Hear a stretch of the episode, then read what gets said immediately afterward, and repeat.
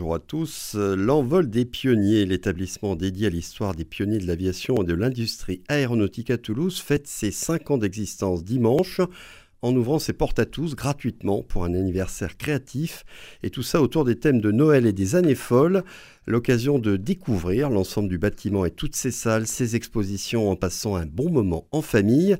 Pour vous présenter l'événement, j'ai le plaisir de m'entretenir avec Christophe Chaffardon, directeur éducation, sciences et culture à l'envol des pionniers. Euh, bonjour Christophe Chaffardon et merci d'être au téléphone avec nous ce matin. Bonjour, bonjour, je suis ravi d'être avec vous.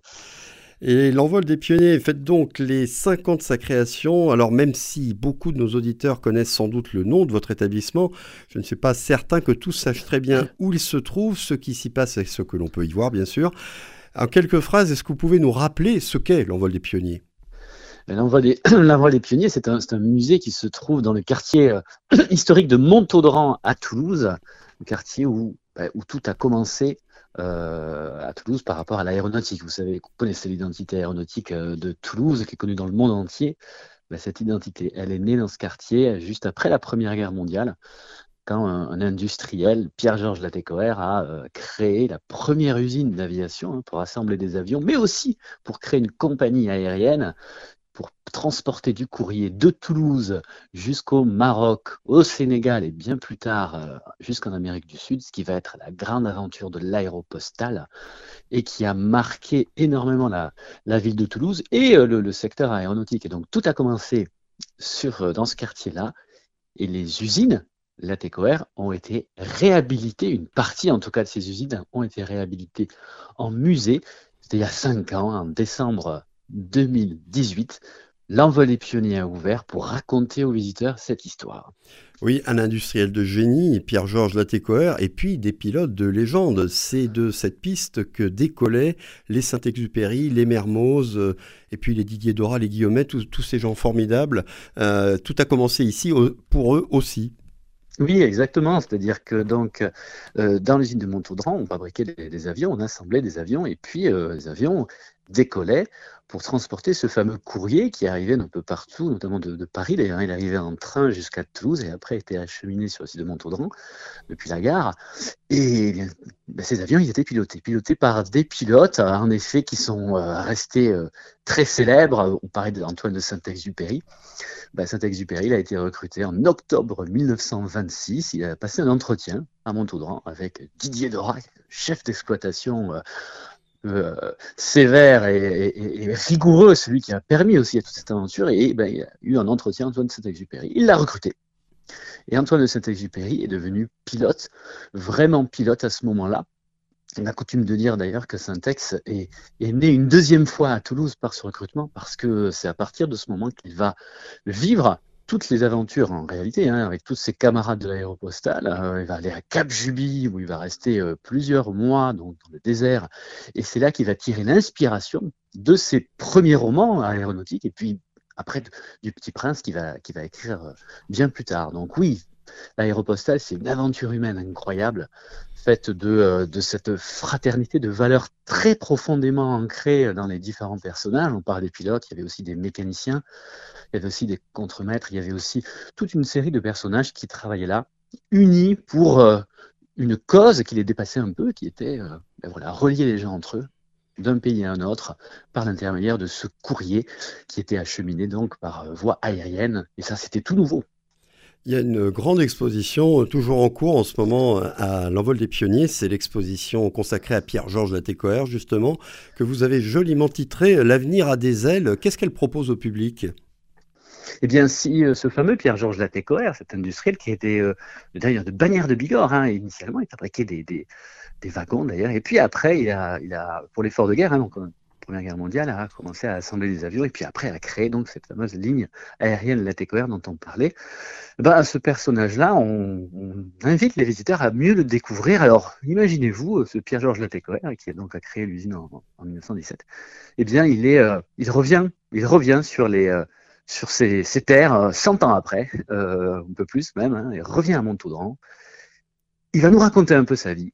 Comment à l'époque il a réussi à relever des défis incroyables, parce que vous savez, euh, faire passer des avions au-dessus des Pyrénées, puis euh, lui faire traverser des déserts ou, des océans, bah, ça c'était quelque chose qui se faisait pas à l'époque. Donc tout le monde disait c'était pas possible, il n'a jamais y arrivé, puis il est arrivé, il y est arrivé. Donc il a réussi à, à relever des défis incroyables à cette époque-là. Cent ans après, bah, l'aéronautique a de nouveaux défis à relever. Hein. C'est plus euh, forcément la, sécurité ou l'autonomie euh, des avions, comme ça pouvait l'être, ou l'altitude, hein, comme ça pouvait être euh, à l'époque. Là, maintenant, on est plus sur des défis énergétiques, notamment hein. comment rendre finalement l'avion plus durable.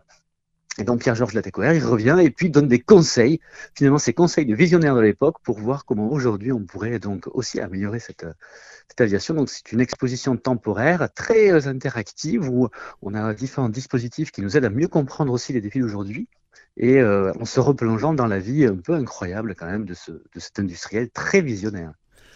On en vient à l'anniversaire créatif de dimanche pour fêter les 5 ans de l'ouverture de l'envol des pionniers. Et vous avez choisi le thème de Noël, bon ça la période s'y prête, mais aussi celui des années folles. Alors pourquoi vous avez choisi ce thème?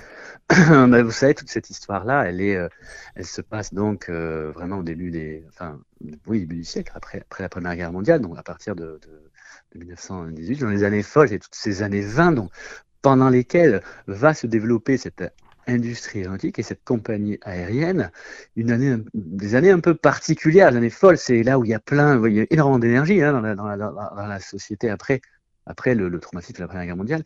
Et, euh, et, et l'aéropostale, en fait, l'histoire de l'aéropostale va, va, vivre, hein, va évoluer dans cette, dans cette époque-là. Alors pour cet anniversaire, les 5 ans de l'envol des pionniers, ben oui, on fait un Noël année folle, donc dimanche 17 décembre, en accès libre et gratuit on invite les visiteurs à découvrir donc toute cette histoire, à découvrir le lieu en thématisant euh, sur les années folles. il y aura de la musique, il y aura des, des, décors dans lesquels on va pouvoir euh, être pris en photo, il y aura euh, des lectures du, Petit Prince qui vont être proposées avec bien sûr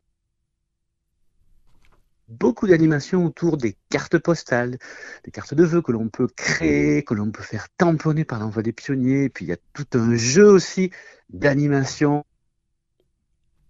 en fait, qui vont euh, permettre aussi à nos visiteurs de se relier les uns aux autres, d'ailleurs, par l'intermédiaire de ces cartes postales. Ça va être assez euh, sympa et, interactif. Et tout ça, en effet, dans cette ambiance euh, année folle si particulière et qui est vraiment l'époque de, de l'aéropostale.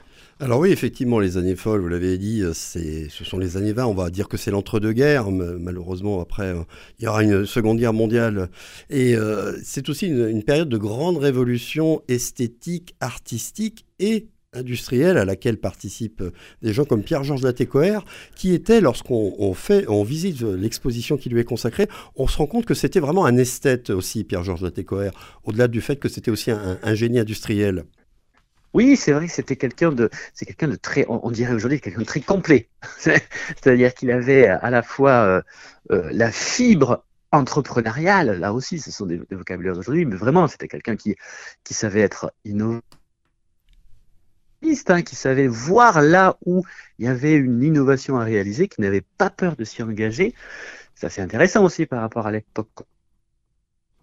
Euh, l'audace, en fait, de, euh, de Pierre-Georges Latécoère, ben, euh, elle est, utile à, reproduire et à reprendre aujourd'hui pour relever les défis. On en parlait un peu tout à l'heure. Mais comme vous dites, c'était aussi, oui, un esthète, quelqu'un de, passionné, de bibliophile, euh, intéressé par la culture euh, littéraire, par exemple, euh, intéressé aussi par les, les, des jardins. Vous savez, il, organisait vraiment ses, jardins de manière très, très méthodique. Il était passionné d'architecture. Quelqu'un qui avait vraiment une vision très large de, de, de, des activités euh, euh, alors à la fois industrielles et artistiques et qui lui a permis aussi, sûrement par euh, son tempérament aussi, son caractère très fort, eh ben de, proposer, encore une fois, ce que tous les gens pensaient irréalisable, c'est d'utiliser l'avion pour une des premières fois pour transporter du courrier et, comme on le disait, franchir des obstacles a priori infranchissables pour mieux relier les gens entre eux. Oui, d'ailleurs, on, voit une des, parmi les pièces qu'on voit lors, de cette exposition qui lui est consacrée, on voit le, mobilier à l'intérieur des avions à l'époque, et il y avait par exemple des, sièges, des fauteuils en, rotin. Alors le rotin parce que c'était léger, mais aussi on, voyait que c'était aussi c'était très très bien fait. C'était du magnifique travail d'artisan. Oui, alors au début, euh, au début de, de, de, TCOR, on a vraiment des, avions très très très rudimentaires. D'ailleurs, au début, il n'y avait pas de passagers, hein, il y avait vraiment que du courrier qui était transporté. Et puis, petit à petit, ben, l'aviation s'améliore, donc les, euh, les, les, cockpits sont de, plus en plus grands, les avions sont de plus en plus grands. Et euh, par exemple, vous faites référence en effet à il y a un avion un, peu légendaire dans l'histoire de l'aéropostale, qui s'appelle le LAT-28, qui en 1929 euh, est considéré un petit peu comme le premier avion de, de passagers. On pouvait mettre huit passagers à l'intérieur, hein, et puis il y avait des toilettes. ça, c'était la grande révolution. Des toilettes à l'intérieur de l'avion. Et, euh, et, et, les sièges, comme vous dites, bah, c'est des sièges en osier. On a l'impression qu'on est dans un salon, en fait. Hein, un salon euh, de l'époque, un salon parisien, là. Non, on est dans un avion. C'est comme ça que, en tout cas, les, les, les voyageurs pouvaient euh, évoluer à cette époque-là. Et d'ailleurs, et ça, on pourra le, le voir aussi le dimanche 17 décembre, pour ces cinq ans, où on a des tas d'ateliers, d'activités activités euh, proposées. On explique aussi, on va pouvoir permettre aux visiteurs de découvrir un grand projet que nous avons à, l'envol des pionniers, c'est de reconstruire en fait ce fameux avion, la T-28, à l'échelle 1, donc reconstruire une vraie réplique de ce grandeur nature. Grandeur nature. Alors il sera un, un avion qui ne pourra pas voler parce que ça demande des qualifications plus particulières, mais on travaille avec une douzaine de lycées de toute la, la, la, de, Toulouse, de la région toulousaine, pour refabriquer sur le site, en fait, hein, de réassembler sur le site euh, cet avion-là avec aussi d'ailleurs euh, son intérieur que vous citiez, donc ce côté un petit peu euh, salon parisien des années 30. Très chic.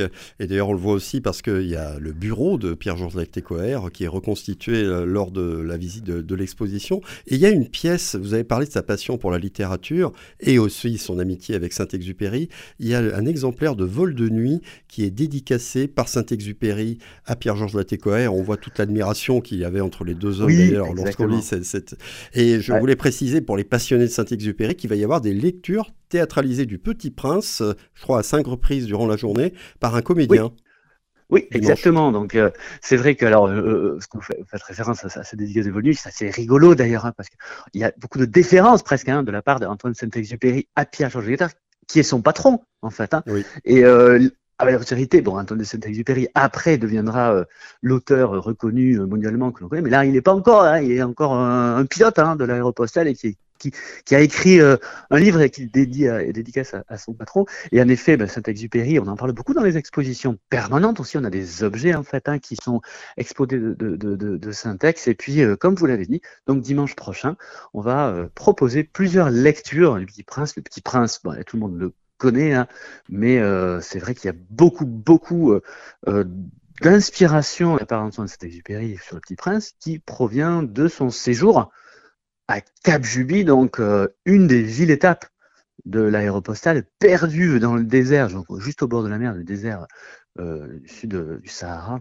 euh, et, dans lequel il va vivre quelques mois en tant que chef d'escale, et là où il va avoir, un contact particulier avec le désert qui va beaucoup le marquer. Il écrira Le Petit Prince bien plus tard, mais voilà, ce souvenir de Cap Juby, ce souvenir romanesque hein, déjà pour, lui et euh, quelque chose qui va, vraiment laisser une empreinte indélébile. Euh, le nom de l'exposition, euh, L'avenir a des ailes, vous l'avez choisi aussi pour montrer que l'esprit d'entreprise qu'il y avait dans les années folles, bah, finalement, c'est un peu toujours le même aujourd'hui. Et d'ailleurs, on voit Pierre-Georges Latécoère lui-même, pardon, non, c'est un comédien, qui s'adresse aux visiteurs de l'exposition pour leur faire passer ce message en quelque sorte. Oui, tout à fait. C'est ce qu'on on évoquait hein, tout à l'heure. C'est vrai qu'il y a 100 ans, euh, et c'est ce que les visiteurs nous disent d'ailleurs, hein, quand, quand, ils visitent et découvrent l'envol des pionniers, découvrent cette histoire incroyable euh, d'hommes et de femmes. Alors, il n'y avait pas beaucoup de femmes à l'époque hein, qui étaient sur le site, hein, c'était pas trop, trop, trop la tendance malheureusement. Mais tous ces gens qui ont essayé vraiment, euh, à l'instar de Pierre-Georges Latécoère, de, finalement de, créer, d'inventer, de changer les choses, d'être innovant. Et, c'est vrai qu'il euh, il porte aussi ce discours. On lui fait porter ce discours 100 ans après, et discours qui est tout à fait contemporain encore, évidemment. Et alors, parler des comédiens, ça aussi, hein, c'est c'est une des particularités de l'envol des pionniers. Tous les visiteurs qui veulent le découvrir donc dimanche prochain, pour les 5 ans, encore une fois, l'accueil sera gratuit. Ce sont les lieux réels, hein. c'est vraiment les lieux authentiques. Hein. Là où on fabriquait les avions, là où décollaient les pilotes, on l'a dit tout à l'heure. Et ce lieu-là, dans des bâtiments qui ont été réhabilités, mais on voit encore les colonnes en briques, l'architecture industrielle des années 20, ben, ces lieux étaient habités par tous ces pilotes, tous ces mécanos, euh, tous ces ouvriers qui travaillent là. Et donc nous, ben, depuis 5 ans, on les refait surgir du passé, ces personnages en vrai, dont nous avons des comédiens tous les jours, tous les jours, hein, pas que dimanche prochain, ils seront là dimanche, mais tous les jours ils sont là pour rencontrer le public, des, comédiens habillés donc en pilote, en mécano et qui viennent euh, rencontrer le public comme s'ils étaient là encore, hein, qui n'avaient pas bougé depuis longtemps, pour expliquer en fait la petite histoire dans la grande, hein, comment ça se passait à Montaudan à cette époque-là, à quelle heure il fallait arriver, comment étaient les formations, comment recruter les pilotes.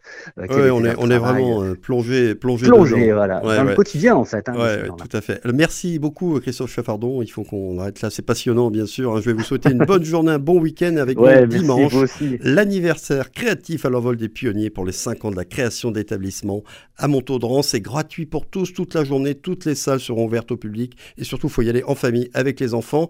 Pour vous renseigner au préalable, si vous le souhaitez, il faut se connecter au site www.l'envol-d-pionnier.com.